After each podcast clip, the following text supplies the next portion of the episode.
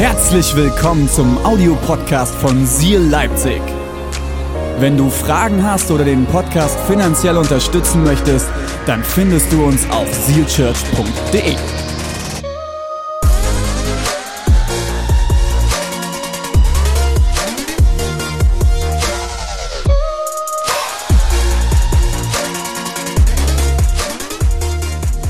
Okay, Apostelgeschichte, äh, Kapitel 1, die Verse 12 bis 18. Apostelgeschichte. Apostelgeschichte hat Lukas geschrieben. Lukas ist seinesgleichen Arzt und hat äh, zwei Bücher geschrieben, von denen wir wissen. Das eine ist das Lukas-Evangelium und danach kommt direkt die Apostelgeschichte und es ist quasi, er knüpft quasi direkt ans Lukas-Evangelium an. Und das Lukas-Evangelium endet damit, dass Jesus stirbt und wieder aufersteht von den Toten, okay? Habt ihr das alle noch? Das, das wisst ihr noch, Ostern hatten wir dieses Jahr schon mal, ne?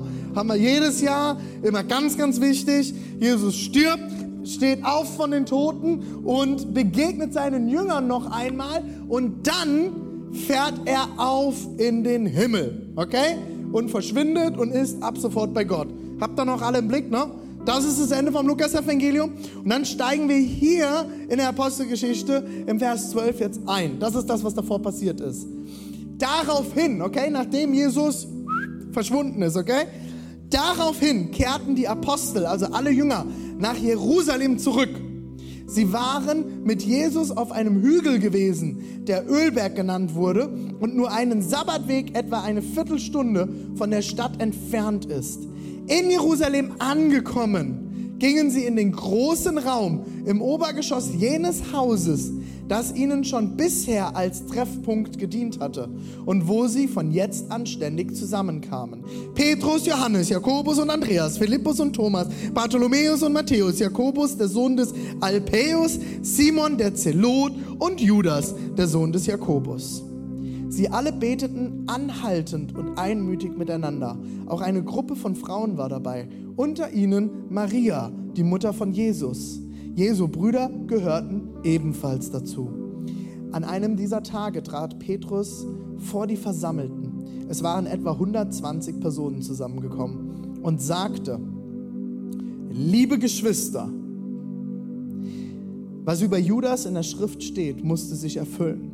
Es musste so kommen, wie es der Heilige Geist durch David über ihn vorausgesagt hat. Judas war einer von uns zwölf und hatte denselben Dienst zugeteilt bekommen wie wir. Und doch hat er sich zum Anführer derer gemacht, die Jesus gefangen nahmen. Ihr erinnert euch, Judas hat Jesus verraten. Von dem Geld, das er für diese verwerfliche Tat bekam, kaufte er sich ein Stück Land Dort stürzte er kopfüber zu Boden, sodass sein Leib aufplatzte und alle seine Eingeweide heraustraten. Jesus, ich bete, dass du unser Herz jetzt öffnest, zu empfangen, was du bereit hast. Jesus, dass du heute sprichst, denn du hast Gutes bereit. Amen. Amen. Annika, vielen, vielen Dank. Bevor wir zurückkommen zu den heraustretenden Eingeweiden, äh, habt ihr gerade eben gesehen, wir haben einen richtig coolen neuen Bassisten on stage.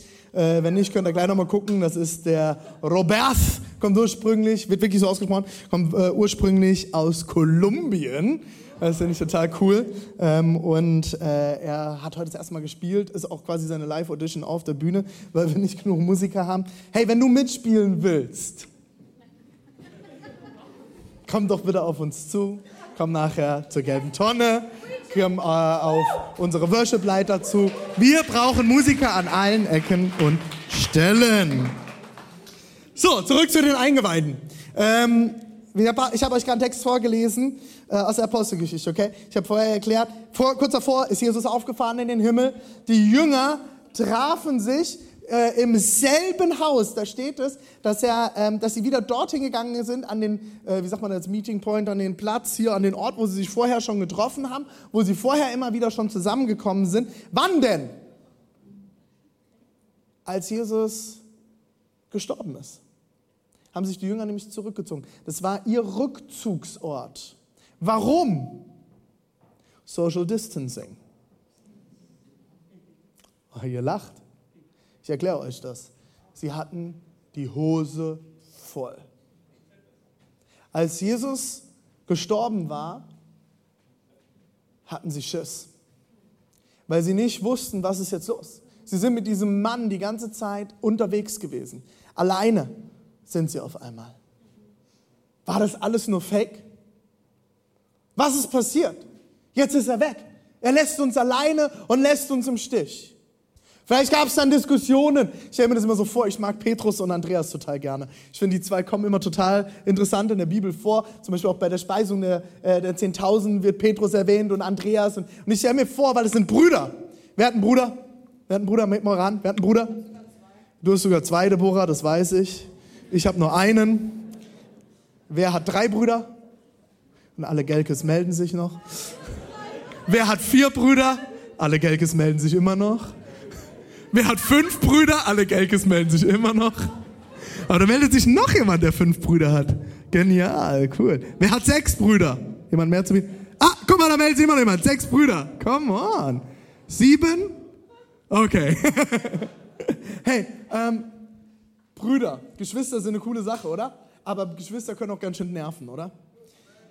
Und äh, ich stelle mir das immer vor, wie die dann diskutiert haben und wie die miteinander sich gerieben haben, weil das eine waren ja, sie waren als Jünger unterwegs, das andere waren, sie waren aber auch als Geschwister unterwegs. Und ja, aber Jesus hat doch gesagt, er kommt wieder. Hey, Alter, der ist verschwunden, der ist tot, hast du es nicht gesehen? Wie soll der denn wiederkommen? Und die Diskussion ging los. Hey, Jesus hat doch auch schon mal hier jemanden vom Toten auferweckt. Ey, ey, Alter, Andreas, raffst du es nicht?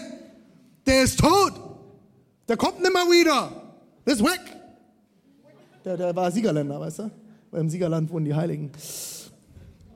Und die haben diskutiert und ich stelle mir auch vor, dass es wahrscheinlich auch jetzt in dieser Situation, Jesus ist aufgefahren in den Himmel und er war jetzt weg und sie haben sich wieder zurückgezogen. Warum haben sie sich zurückgezogen? Sie hatten Schiss, weil nicht herauskommen durfte, dass sie zu Jesus gehören.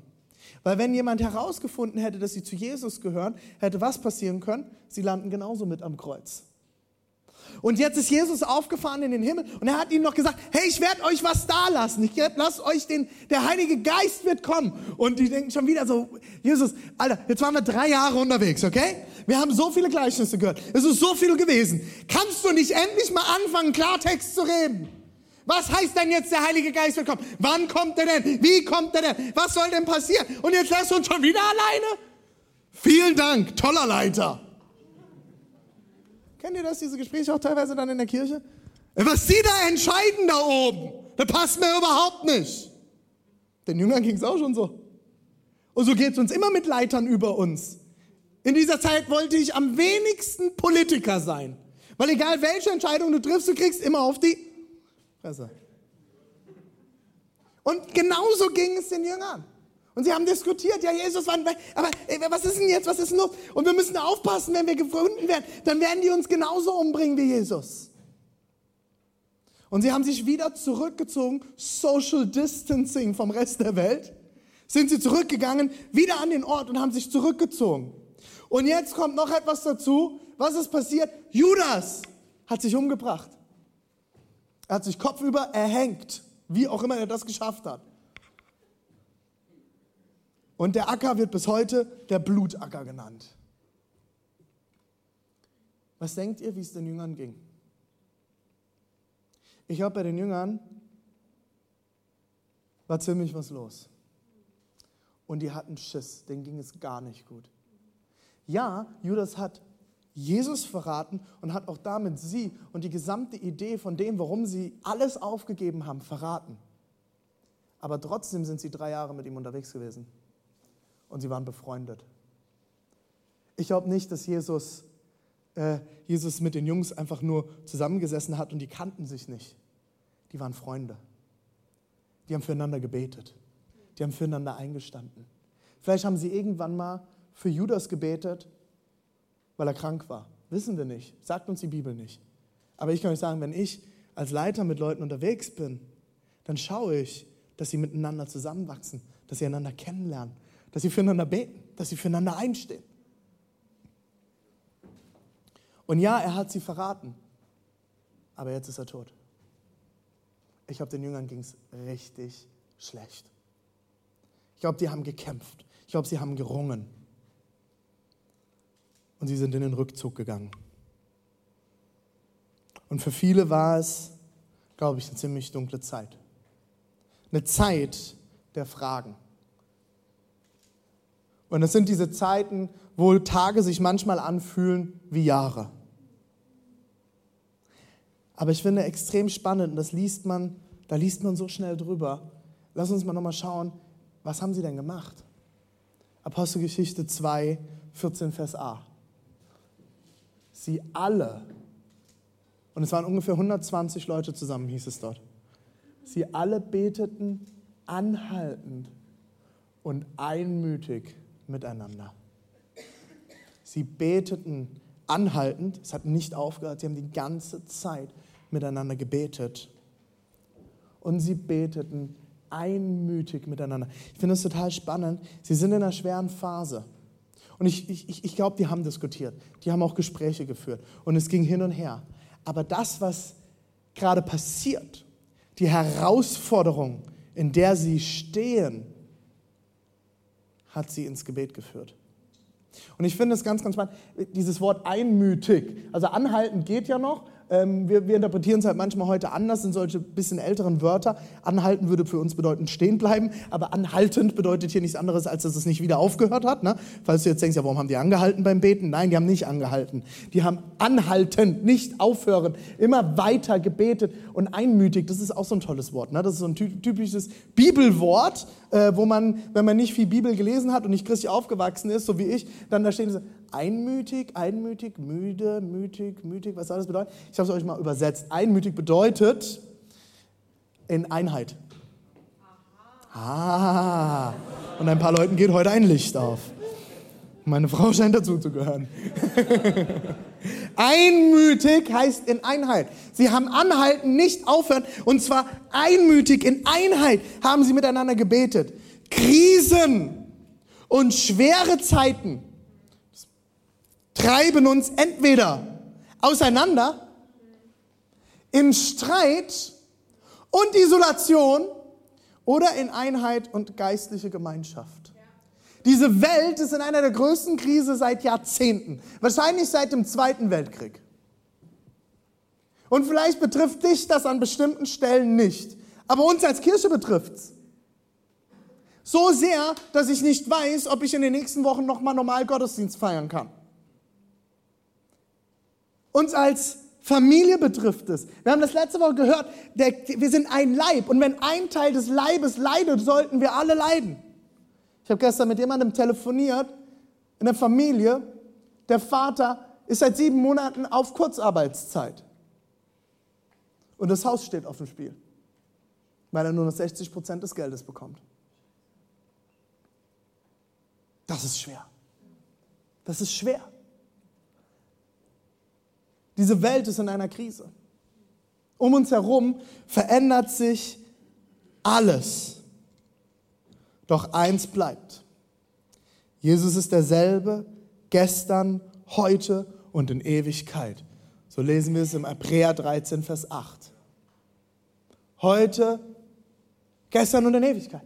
Er wird immer derselbe bleiben. Und ich habe das die letzten Wochen immer wieder gehört. Und vielleicht sagst du, René, ich kann es jetzt nicht mehr hören. Ich habe es jetzt verstanden. Ich habe es gehört. Ist klar. Aber weißt du was? Ich glaube, wir können das nicht oft genug hören. Und ich glaube, den Jüngern ging es an bestimmten Stellen ganz genauso. Geh bitte nochmal auf das Zitat zurück. Krisen und schwere Zeiten treiben uns entweder auseinander und in Streit. Wir können uns zerfetzen und das ist doch das, was gerade in der Welt passiert, oder?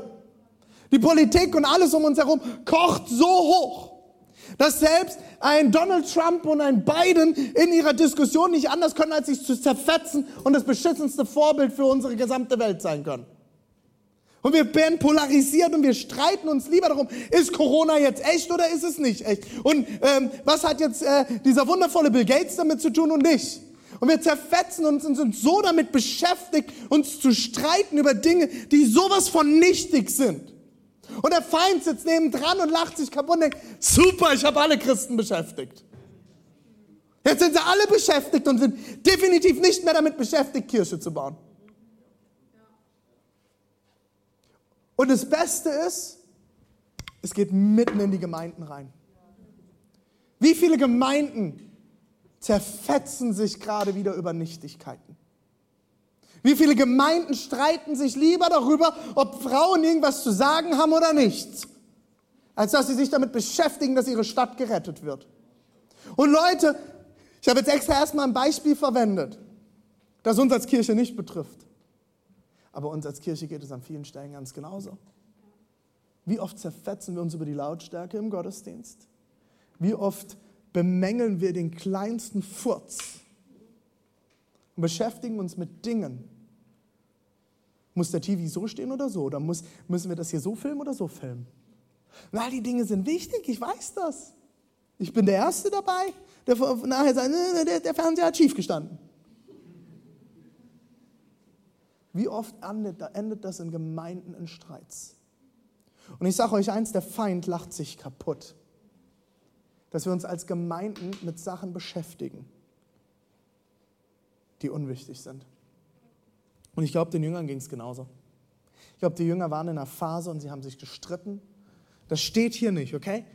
Ich interpretiere hier nicht, ich sage hier nicht, dass die Bibel das so sagt. Sorry, aber ich kenne Menschen. Ich arbeite seit 15 Jahren tagtäglich mit sehr, sehr vielen Menschen. Und ich sage euch eins, ich hatte mehrere Phasen als Pastor, wo ich gesagt habe, weißt du was, Gott, mach deinen Scheiß alleine. Christen sind ein Haufen von heuchlerischen Säcken. So habe ich nicht gesagt, aber bessere Worte darf ich jetzt hier so nicht mehr verwenden. Weißt du, das Christen streiten sich manchmal schlimmer als alle anderen. Mir hat mal irgendjemand was gesagt und im Coaching gesagt, René, Christen sind das einzige Volk, das noch auf Verletzte schießt. Lass das Zitat ruhig mal nochmal da. Entweder es treibt uns auseinander. Joshi, kriegst du das Zitat nochmal? Entweder es treibt uns auseinander in Streit und Isolation oder in Einheit und geistliche Gemeinschaft. Leute, diese Zeit ist hart. Und für uns als Kirche steht, steht wirklich ein paar Dinge gerade auf dem Spiel. Und ich frage dich heute, bist du bereit, mit uns in Einheit zu gehen und in geistliche Gemeinschaft? Oder wollen wir uns auseinandertreiben lassen? Und hey, wenn du momentan online zuguckst, ich lade dich ein. Und ich weiß, dass das für einige eine Entscheidung ist, aber ich lade dich ein, wieder hierher zu kommen. Ich lade dich ein, nach Hause zu kommen. Ich lade dich ein, wieder live dazu zu kommen, zu deiner Familie. Ja, es ist schwer vielleicht gerade wieder seinen Hintern sonntags morgens hochzukriegen. Und vielleicht kämpfst du gerade noch. Aber ich lade dich ein, wieder herzukommen. Hey, wenn du zur Risikogruppe gehörst und wenn du äh, krank bist und wenn du nicht hier vor Ort irgendwo in unserer Region wohnst, es geht nicht um dich. Aber ich weiß, dass einige Leute momentan zu Hause zuschauen, die noch am Überlegen sind, oh, komme ich wieder und oh, es ist so schwer und hin und her. Hey, lass uns in dieser weltweiten Krise in Einheit zusammenstehen und beten und ringen um diese Stadt.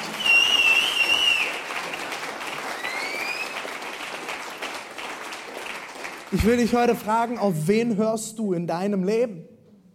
Hörst du auf die Medien, Freunde, Wissenschaftler, Bücher etc.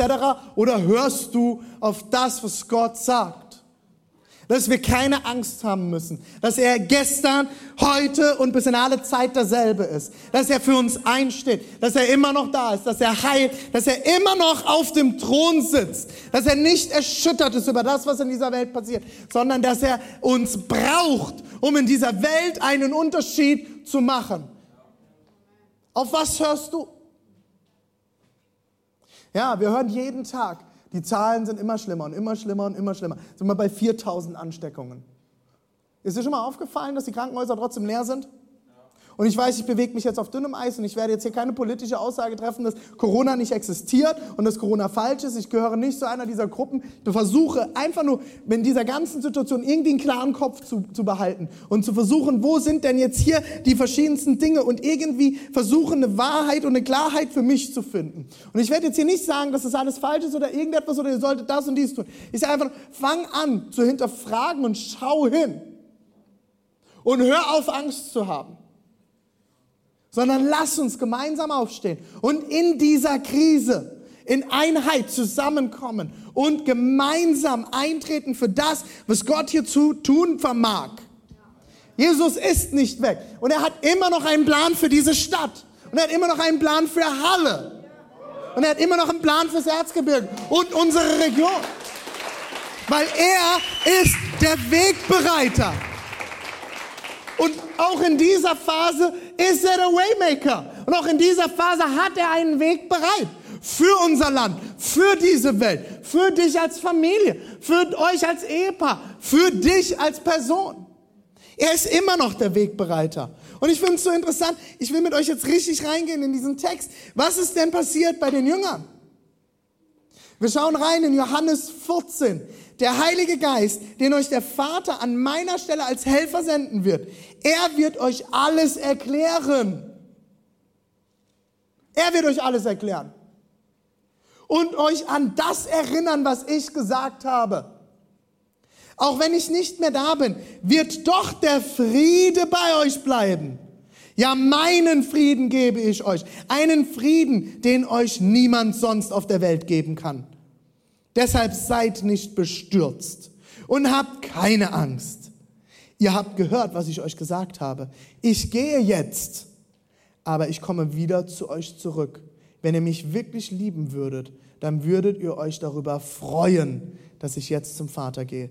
Denn er ist größer als ich. Er wird euch alles erklären. Und er wird euch an alles erinnern. Jesus wusste genau, wie es den Jüngern gehen wird. Er wusste, dass sie diskutieren, er wusste, dass sie kämpfen, er wusste, dass sie herausgefordert sind. Und das weiß er jetzt ganz genau. Und deswegen sage ich euch das heute, liebe Gemeinde. Du brauchst den Heiligen Geist, denn er wird dir alles erklären. Er wird uns Dinge erklären. Und vor allem wird er uns an das erinnern, was Jesus gesagt hat. Nicht an das, was uns die Medien gesagt haben, nicht an das, was uns irgendwelche Philosophen oder irgendwelche Bücher gesagt haben. Und ich sage nicht, dass die alle falsch sind. Aber die wirkliche Wahrheit, die die Frieden bringt, ist das, was Jesus gesagt hat. Und wir brauchen den Heiligen Geist, dass er uns daran erinnert. Er hat alles vorbereitet. So wie es im Vers 27 heißt, auch wenn ich nicht mehr da bin, wird euch doch der Friede der Friede wird bei euch bleiben. Ja, meinen Frieden, einen Frieden, den euch niemand sonst auf der Welt geben kann. Wie schön ist Frieden. Wie schön ist ein tiefer Frieden. In dir drin zu wissen, Gott hält alles in der Hand. Er ist da. Er lässt dich nicht los. Er hat alles in der Hand. Das wussten die Jünger. Deshalb hielten sie fest, trafen sich weiter, beteten weiter. Sie wussten, Gott ist immer noch auf dem Thron.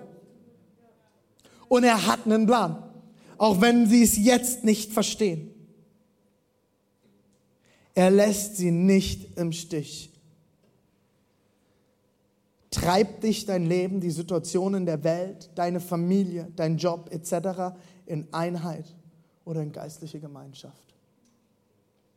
Oder ziehst du dich zurück, isolierst dich? Social Distancing. Am Anfang der Pandemie habe ich gesagt, ich glaube, wir brauchen nicht Social Distancing. Wir brauchen Physical Distancing. Physische Distanz, okay. Mag vielleicht Sinn machen, aber keine soziale Distanz. In dieser Kirche stehe ich auf gegen soziale Distanz. Ich ermutige und ermahne uns als Kirche, dass es gerade jetzt umso wichtiger ist, soziale Nähe zu suchen, sozial miteinander unterwegs zu sein, wie auch immer das für dich gerade richtig ist, und dass wir uns nicht isolieren. Wie geht die Geschichte denn weiter mit den Jüngern? Wir waren in Apostelgeschichte 1 am Anfang, jetzt kommt Apostelgeschichte 2 und es ist einer meiner absoluten Lieblingstexte in dieser Bibel. Deswegen mal die Arme hochkrempeln, jetzt geht's los, okay? Apostelgeschichte 2. Die Jünger treffen sich in 1, sind in diesem Haus, haben Schiss, schwierige Situation. Dann kommt Apostelgeschichte 2, weil die kommt nach der 1. Und in den Versen 1 bis 4 geht es jetzt richtig rund, okay? Die Jungs sind dort. Petrus hat noch ein bisschen länger geredet, der hat noch ein bisschen was erzählt, der ist Prediger, der hat immer ein hohes Redebedürfnis. Das überspringen wir jetzt mal ganz kurz, weil jetzt wird's richtig geil, okay? Apostelgeschichte 2, 1 bis 4. Schließlich kam das Pfingstfest. Auch an diesem Tag waren sie wieder alle am selben Ort versammelt. Wieder. Weil die haben sich dort ständig getroffen zum Beten, sind miteinander unterwegs gewesen. Ständig, immer wieder, okay? Und sie sind wieder am selben Ort versammelt, wie schon als Jesus gestorben ist, wie als er aufgefahren ist in den Himmel und auch jetzt am Pfingstfest. Warum war das so wichtig, dass sie sich dort versammelt haben? Am Pfingstfest sind alle Leute nach Jerusalem gekommen weil es ein wichtiges Fest für die Juden war. Die Stadt war voll und sie hatten immer noch Schiss, vielleicht erkennt uns irgendjemand. Was könnte passieren, wenn uns jemand erkennt? Also haben sie sich wieder versammelt, haben hoffentlich wieder gebetet. Plötzlich setzte vom Himmel her ein Rauschen ein, wie von einem gewaltigen Sturm. Das ganze Haus, in dem sie sich befanden, war von diesem Brausen erfüllt. Gleichzeitig sahen sie so etwas wie Flammenzungen, die sich verteilten und sich auf jeden einzelnen von ihnen niederließen. Alle, alle wurden mit dem Heiligen Geist erfüllt. Und es waren ziemlich sicher wieder ein paar mehr Leute als nur Petrus, Johannes und Koda. Ne? Wir haben schon gesehen, es waren um die 120. Und ziemlich sicher waren wieder mehr da, weil sie alle zu Christus gehören. Es waren die Ersten. Das waren die, die Kirche gegründet haben. Das war jetzt im Wohnzimmer die erste Truppe die gebetet haben, Jesus, du musst hier was tun. Wir wollen sehen, dass du was tust. Und alle wurden mit dem Heiligen Geist erfüllt. Alle? Da waren Frauen dabei. Da waren wahrscheinlich Sklaven und auch Diener mit dabei. Woher weiß ich das? Kommen wir gleich darauf zurück. Und das war nicht möglich. Bisher kam der Heilige Geist, Leute, das müsst ihr euch mal vorstellen. Ihr sitzt immer noch da so, okay, habe ich ja schon mal gehört, Pfingsten kenne ich. Bisher war der Heilige Geist nur zu, zugänglich für bestimmte Leute, für bestimmte Heilige, für bestimmte Moses und Davids und Co., für bestimmte Leute, die Gott speziell auserwählt hat, die Propheten. Und jetzt auf einmal, das ist revolutionär, Leute. Aha. Ja. Thanks, Pastor. Schreibe ich mir auf. Etwas Besonderes. Seid ihr mit mir? Hey, das ist was Besonderes. Alle, alle, die dort waren, haben auf einmal den Heiligen Geist empfangen und sie begannen in fremden Sprachen zu reden. Okay. Jeder sprach so, wie der Geist es ihm eingab. Und es geht dann weiter und dann werden ganz, ganz viele verschiedene Sprachen genannt, verschiedenste Leute. Und es ist total krass. Äh, es geht dann weiter im Vers 12. Alle waren außer sich vor Staunen, die drumherum waren. Weil das, was in diesem kleinen Häuschen dort jetzt passiert ist, in diesem kleinen Zimmer, hat man draußen gehört. Jetzt stellt euch mal vor, da war auf einmal ein Brausen, da ging es rund, auf einmal kam Feuer von oben runter. Die Leute um die Häuser, Jerusalem war voll zum Bersten. Die Leute waren alle dort. Sie haben gefeiert. Es war ein Riesenfest. Und auf einmal fängt da an, irgend so ein Haus zu shaken und es geht rund und irgendwelche Feuerzungen kommen vom Himmel. Hey Leute, was ist denn da los? Hey, das sind die komischen Jesus-Nachfolger hier. Aber was passiert denn da? Hast du es gesehen? Oh my word. Was ist denn hier los? Da kommt Feuer vom Himmel. Hey, hast du es gesehen? Hey, hey, komm mal her. Und es ging rund. Jerusalem hat zugeschaut. Alle waren auf einmal da und haben zugeschaut. Und dann fingen diese komischen Jungs, die Jesus nachgefolgt sind, auch noch an, in irgendwelchen anderen Sprachen zu, zu sprechen. Warum war das wichtig? Weil alle möglichen Leute aus dem ganzen Land waren dort. Und alle haben auf einmal angefangen zu verstehen, was die Jünger geredet haben. Weil die haben alle andere Sprachen gesprochen die Moabiter und die Viterisiter und wie sie alle heißen, die ganzen Itas hier. Und die kamen zusammen und haben alle, alle haben sie die Jünger verstanden. Warum war das so wichtig? Weil die Jünger angefangen haben, Wahrheiten auszusprechen. Sie haben angefangen, Jesus zu ehren in neuen Sprachen. Und jetzt wird es ganz spannend. Ich glaube nicht, dass es Sprachen waren, die von dieser Welt waren, sondern dass sie angefangen haben, in Zungen zu reden. Warum weiß ich das? Weil wesentlich weniger Jünger da waren als Leute, als Sprachen, die empfangen wurden. Und die Leute haben angefangen, sie aber trotzdem alle zu verstehen, weil sie angefangen haben, in Sprachen zu reden, die Gott ihnen eingegeben hat. Und jetzt wird es ganz, ganz spannend. Fragte einer, äh, was bedeutet das? Was ist hier los? Fragte einer den anderen. Aber keiner hatte eine Erklärung dafür. Es gab allerdings auch einige, die sich darüber lustig machten. Die haben zu viel süßen Wein getrunken, spotteten sie. Alter, die müssen besoffen sein, guck dir die mal an. Wie müssen die ausgesehen haben und was haben die getan, damit die äh, wie besoffen wirkten? Mal drüber nachgedacht? Also nur weil jemand eine andere Sprache spricht, denke ich nicht, der ist besoffen. Was? Du sprichst Englisch? Ganz schön besoffen. Spanisch? Nee, das kann nicht besoffen sein, das klingt zu gut. Oder? Was müssen die gemacht haben? Wie müssen die ausgesehen haben, damit die Leute dachten, die sind besoffen? Schon mal darüber nachgedacht? Ich glaube, die waren ganz schön besoffen im Heiligen Geist. Ich glaube, die waren so erfüllt von der Nähe und der Kraft Gottes. Sie waren so ergriffen. Da ging es rund. Der Heilige Geist hat mit ihnen etwas angestellt, sodass alle dachten, die wären besoffen. Und es geht weiter, äh, Apostelgeschichte 2,14. Jetzt, Achtung, wer kommt natürlich? Wer kommt? Petrus. Der Mann mit der großen Klappe. Jetzt trat Petrus zusammen mit den elf anderen Aposteln vor die Menge. Mit lauter Stimme erklärte er, ihr Leute von Judäa und ihr alle, die ihr zurzeit hier in Jerusalem seid. Ich habe euch etwas zu sagen. Ja, war ja klar, dass Petrus wieder was zu sagen hat. Was ihr unbedingt wissen müsst. Hört mir zu. Und jetzt wird spannend. Ja, Petrus hatte immer das Gefühl, er muss was sagen, aber Gott hat das genutzt, weil Gott ihn so geschaffen hat. Gott nutzt seine Gabe. Passt auf.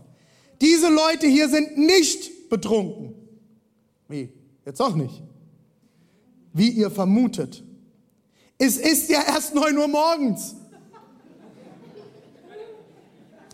Just saying.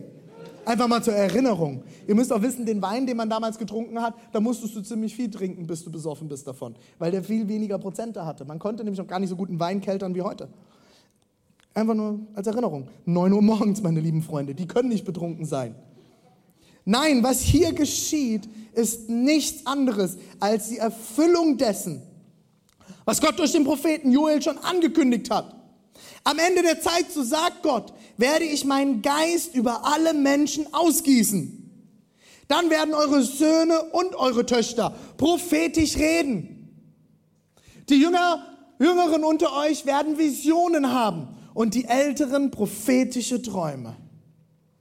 Sogar über die Diener und die Dienerinnen, jetzt, da, da, da, da ist das, was ich vorhin gesagt habe, sogar über die Diener und die Dienerinnen, die an mich glauben, werde ich in jener Zeit meinen Geist ausgießen und auch sie werden prophetisch reden. Warte mal, Petrus, du sagst jetzt die Diener, die teilweise nicht mal zu unserem Volk gehören. Wenn sie Gott nachfolgen, können sie den Heiligen Geist empfangen und sie werden prophetisch reden. Hallo, prophetisch reden? Ist dir bewusst, was du da gerade redest, Petrus? Das ist nicht möglich. Das ist nicht möglich. Warte mal, Leute, ihr seht es doch hier. Die sind nicht besoffen. Die sind erfüllt vom Heiligen Geist und sie sprechen Wahrheiten über euer Leben aus, oder? Jetzt stell dir vor, es würde in dieser Krise passieren.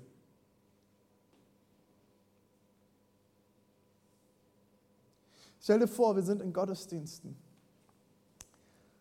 bei unserer Worship Night in einer guten Woche. Und der Heilige Geist erfüllt uns. Wisst ihr, warum wir diese Dinger Revival Worship Nights genannt haben? Revival heißt Erweckung auf Englisch. Erweckung bedeutet nichts anderes, als dass wir den Heiligen Geist empfangen und unsere Herzen so erweckt sind, dass wir gar nicht anders können, als es von den Dächern zu schreien, dass Jesus diese Stadt liebt. Ich glaube, in dieser Phase, in der wir in dieser Welt stehen, um Licht in diese Dunkelheit zu bringen, musst du wissen, wo das Licht ist. Wo ist das Licht? Wir brauchen die Kraft des Heiligen Geistes. Und ich werde euch noch vorlesen, warum. Die Zuhörer waren von dem, was Paulus sagte, bis ins Innerste getroffen.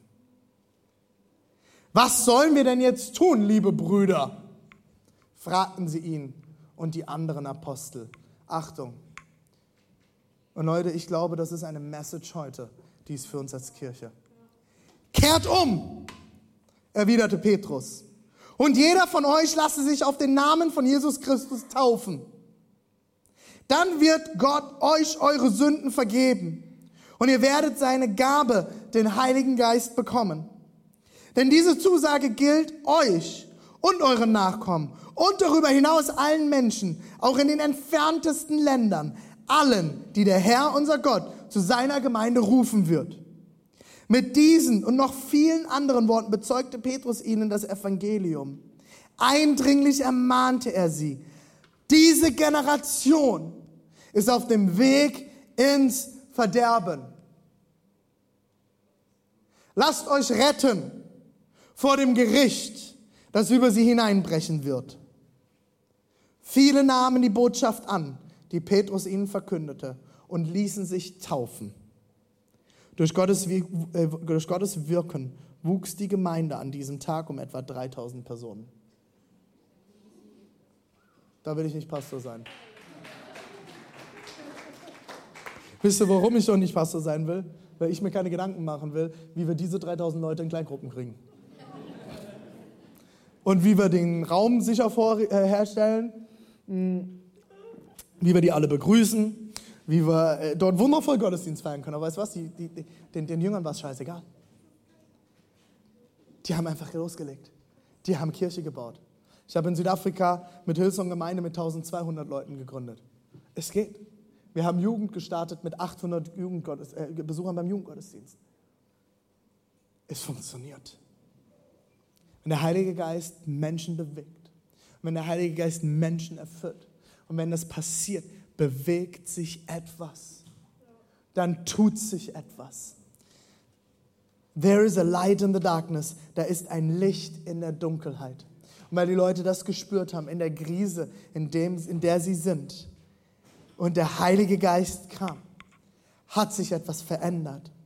Gott ist immer noch auf dem Thron. Glaubst du das? Gott ist immer noch auf dem Thron. Gott hat immer noch einen Plan. Glaubst du das? Drei Leute, Halleluja. Diese Gemeinde ist erfüllt von großem Glauben. Halleluja, Jesus. Vergib ihnen, sie wissen nicht, was sie tun. Deswegen fängt es an mit kehrt um. Kehrt um.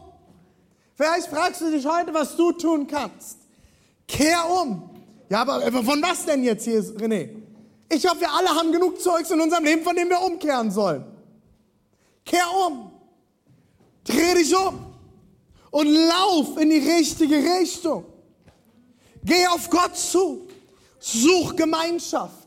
Oh René, ich habe so viel zu tun. Ihr habt es heute von Jens gehört. Und ich kenne Jens. Wisst ihr warum? Weil er von meiner Kleingruppe geredet hat. Das ist meine Kleingruppe. Jens ist Teil meiner Kleingruppe. Und er ist dazugekommen. Und er ist der, der uns mittlerweile mit antreibt, dass wir uns regelmäßig treffen. Wir, haben's, wir haben im Netz als Männer, wir haben uns immer so ein bisschen unregelmäßig getroffen, weil wir haben ja alle so viel zu tun. Und wir haben irgendwann im Netz gesagt, hey, Männer, wir saßen zusammen und haben darüber geredet, hey, eigentlich treffen wir uns viel zu selten. Und wir gesagt, ja, ich weiß. Was sollen wir tun? Und Jens war mit der, der es mitgepusht hat, dass wir uns jetzt als Kleingruppe alle zwei Wochen treffen. Und dass wir uns regelmäßig sehen, dass wir zusammen beten, dass wir füreinander einstehen. Und das Schönste finde ich, Jens, äh, du bist noch gar nicht so lange Teil unserer Kirche und du bist vor einer Weile bei uns in der Gemeinde zum Glauben gekommen, hast dich taufen lassen. Und weißt du, was ich das Schönste finde? Ich liebe es, wenn du betest. Wenn du bei uns in der Gruppe betest und wenn du für uns betest, da bewegt sich was. Und ja, vielleicht hast du noch nicht alle heiligen Gebete kennengelernt, wie das unsere alle heiligen Christen in unserer Kirche so toll beten können. Aber ich weiß, die Gebete, die du sprichst, egal mit welchen Worten du betest, die kommen direkt aus deinem Herzen. Und da steckt so viel Power dahinter. Und ich bin so froh, dass du Teil unserer Kleingruppe bist und dass du dich nicht mehr abhalten lässt von zu viel Familienzeug. Eine der letzten Kleingruppen, wo wir uns getroffen haben, deine Frau war jetzt mit eurem ältesten Sohn in, ähm, in Kur und du warst mit eurem kleinsten Sohn zu Hause und äh, du hast einen Fulltime-Job und hast alles irgendwie gemanagt und hast uns trotzdem zu euch nach Hause eingeladen. Und wir haben gemeinsam noch das Essen zusammen gemacht und haben zusammen das Essen äh, zubereitet. Und ich finde es so gut, dass du dich nicht davon abhalten lässt. Und das ist mir ein Vorbild. Und ich hoffe, dass uns das zum Vorbild wird. Und deswegen haben wir euch auch dieses Zeugnis heute gezeigt. Jens hat genug zu tun. Und du hast genug zu tun. Ich habe genug zu tun. Aber weißt du was? Der Feind hat auch genug zu tun. Und der Feind ist beschäftigt damit, Menschen in die Hölle zu reißen. Und manchmal ist es dran, dass wir umkehren. Und dass wir den Herrn fragen, Gott, was hast du vor in dieser Stadt? Was willst du durch mich tun? Wie kann ich dir dienen? Hilf mir, meine Prioritäten richtig zu setzen. Vielleicht sagst du aber auch, René, dieses Feuer fehlt mir. Wusstest du, dass der Heilige Geist auch heute noch für dich zugänglich ist? Dass er jetzt heute hier ist? One more world. Hey heute hier. Hey Geist ist da. Wenn er es machen kann, dass Menschen eine Sprache sprechen und andere Leute es interpretieren können, was übrigens bis heute möglich ist. Wie viel mehr kann er in deinem Leben tun? In der Bibel heißt es, dass der Heilige Geist der war, der Christus aus dem Grab gerissen hat. Wenn er Christus aus dem Grab gerissen hat, wie viel mehr kann er in deinem Leben tun? Wie viel mehr kann er dich aus dem Bett schmeißen? Von der Couch holen? Deine Ehe segnen? Dir Mut machen? Leute einzuladen zur Worship Night, zum Gottesdienst, da zu sein. Heilige Geist ist heute hier. Ist dir das bewusst? Wenn dieser Heilige Geist wirklich da wäre und in dir leben würde, was würde das für dich bedeuten? Was würde das mit deinem Leben machen? Würdest du was anderes tun? Lade dich ein, mit mir gemeinsam aufzustehen.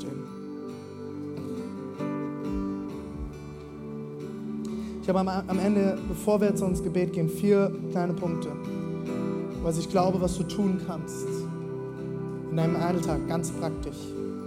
Geh in geistliche Gemeinschaft. Gottesdienst, Kleingruppen, Teams, Freunde. Hier hast du nochmal den QR-Code, du kannst ihn scannen. Du kannst nachher zu uns kommen, wenn dir irgendwie helfen kann. Sei Teil von geistlicher Gemeinschaft. Geh nicht alleine. Sei Teil von der Familie. Hab eine Gruppe von Menschen um dich herum, die mit dir unterwegs sind. Verbringe Zeit mit Gott. Geh ins Gebet. Und Leute, ich kenne den Kampf nur zu gut. Ich kenne es selber nur zu gut. Sich die Priorität darauf zu setzen, Zeit mit Gott zu verbringen. Steh auf für Einheit in unserer Kirche, aber auch darüber hinaus, auch an deinem Arbeitsplatz. Einheit ist immer etwas Göttliches. Sei du der, der an deinem Arbeitsplatz, bei dir in der Uni, wo auch immer du bist, Einheit hervorbringt. Wie kannst du das? Sei dankbar. Rede mehr positiv als negativ. Vergib anderen. Mach mit. Pack an. Lass es nicht Einzelne alleine tun, sondern lasst es uns gemeinsam stemmen. Für jeden gibt es die Möglichkeit mitzumachen. Für jeden in unserer Kirche, ob du sonntags dabei sein willst oder unter der Woche, ob du nur eine Stunde pro Woche hast, ob du 15 Stunden pro Woche. Es gibt für jeden die Möglichkeit, irgendetwas zu tun. Und wenn du es noch nicht weißt, was das sein könnte, komm auf uns zu, wir helfen dir. Und viertens, sei bereit, den Heiligen Geist neu zu erleben. Sei bereit, den Heiligen Geist zu erleben, vielleicht sogar das erste Mal, jeden Tag. Der Geist Gottes ist heute hier. Der Heilige Geist ist hier. Weil wenn du Jesus kennengelernt hast, trägst du den Heiligen Geist in dir. Er ist da. Er will dir begegnen. Er will dich neu in Brand setzen. Er will dich versorgen. Er will dir den Frieden geben, nach dem du dich sehnst. Er will dich erfüllen. Er will dir Gaben geben, die du vielleicht jetzt noch nicht weißt, dass du sie hast. Der Heilige Geist hat mehr bereit. Er will dir Mut geben. Heiliger Geist, ich danke dir, dass du jetzt heute hier bist. Ich danke dir, dass du heute uns ausstatten willst, dass du uns berühren willst, dass du uns begegnen willst, dass du mehr bereit hast, als wir jetzt uns nur vorstellen können. Ich lade dich ein, dort, wo du bist, einfach mal deine Augen zu schließen. Es geht um dich und deinen Gott und um sonst niemanden. Und vielleicht spricht dich das Wort heute an und du merkst, hey, du brauchst neue Erfüllung vom Heiligen Geist. Du brauchst neue Kraft. Während alle Augen geschlossen sind. Und du sagst, ich bin das heute. Streck doch mal deine Hände aus. Streck mal deine Hände vor dich, nach oben, wo auch immer hin. Und du heute sagst, ich brauche diesen Heiligen Geist neu. Ich will neu erfüllt werden von diesem Heiligen Geist. Streck einfach mal deine Hände aus. Streck sie aus. Streck sie aus.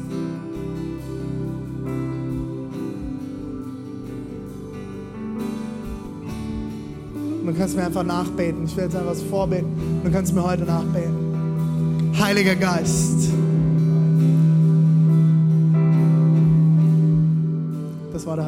Bestimmt. Heiliger Geist, ich stehe heute hier und ich brauche dich. Erfülle mich. Erfülle mich. Sag's mal so, als würdest du es auch wollen. Erfülle mich mit deiner Kraft. Heute, hier und jetzt. Ich brauche deine Nähe. Ich brauche deine Führung. Ich brauche deine Gaben. Ich brauche dich. Berühre mich. Berühre mich, Jesus.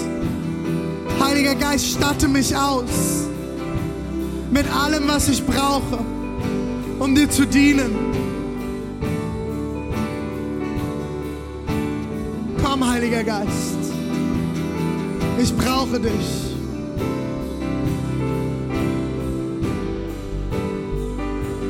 Streck dich aus nach ihm. Wir wollen gemeinsam singen. Streck dich aus.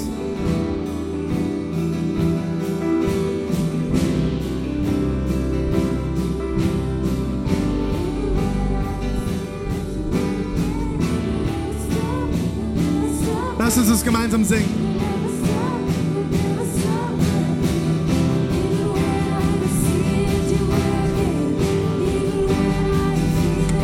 Lass uns das bekennen, Church.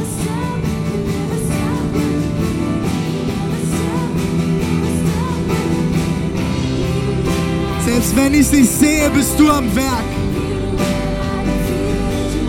Selbst wenn ich es nicht fühle, bist du da. Du hörst niemals auf. Lass uns das bekennen. Come on, Church.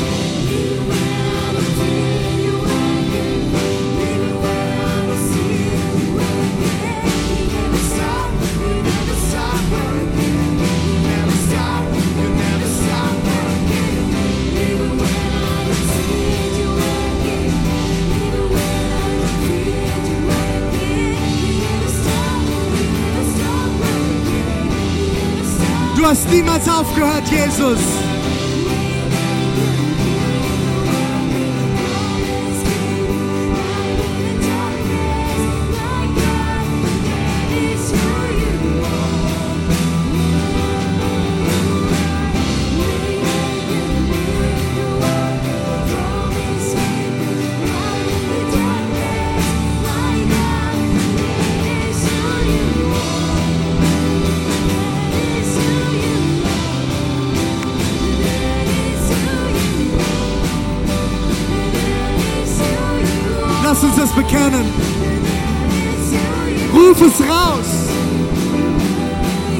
Das ist das, was du bist, Jesus.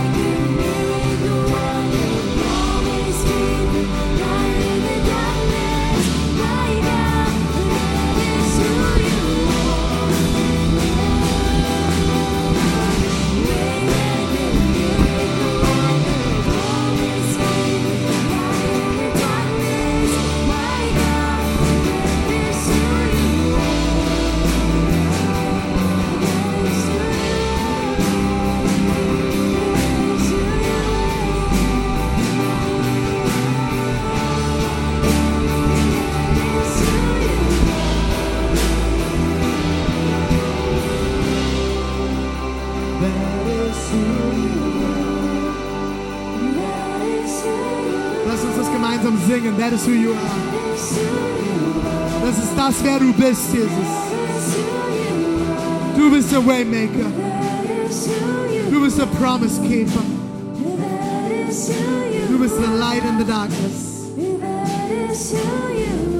Fang das mal an zu proklamieren, rauszusingen. That is who you are. Lass uns gemeinsam das singen. Come on, Church.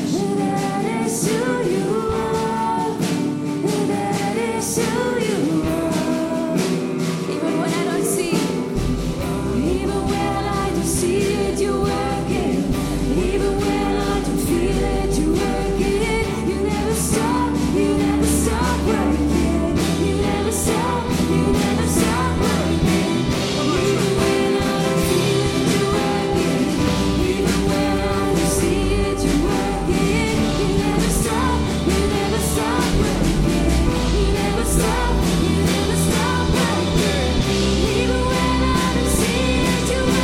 bist immer noch da, Jesus.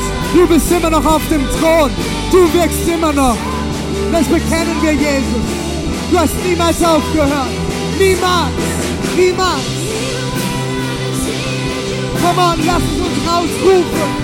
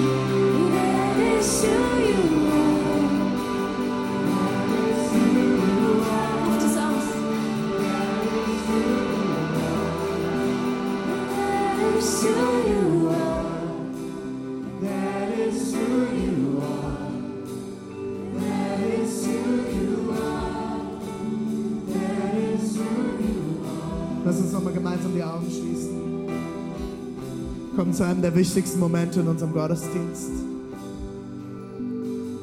Ich will dich heute fragen, wo du stehst, während alle Augen geschlossen sind.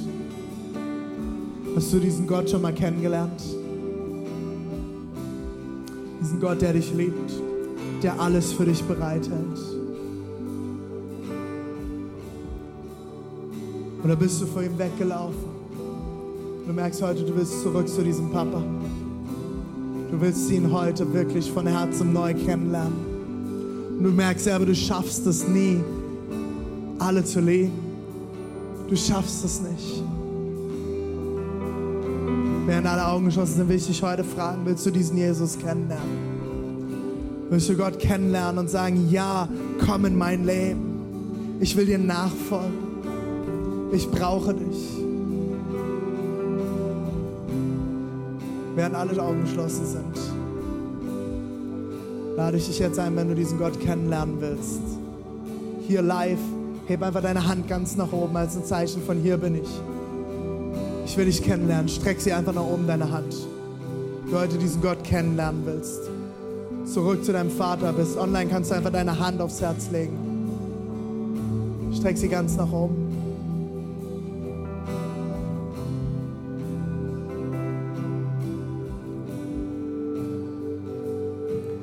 Hey, ich weiß nicht, wer sich vielleicht nicht getraut hat, sich zu melden oder wie viele Leute auch online gesagt haben, ich will diesen Gott kennenlernen. Wir wollen einfach gemeinsam beten. Ich bete einfach was vor und wir beten als ganze Kirche nach, als Bekenntnis, um den Leuten, einfach die Leute zu unterstützen, die vielleicht auch online mit uns gemeinsam beten wollen. Jesus, ich stehe hier. Ich gebe dir mein Leben. Ich lege alles ab. Ich bekenne, ich schaff's nicht alleine. Ich brauche dich. Komm in mein Leben. Heiliger Geist, erfülle mich mit deiner Gegenwart, mit deiner Kraft. Ich will dir nachfolgen bis an mein Lebensende. Amen.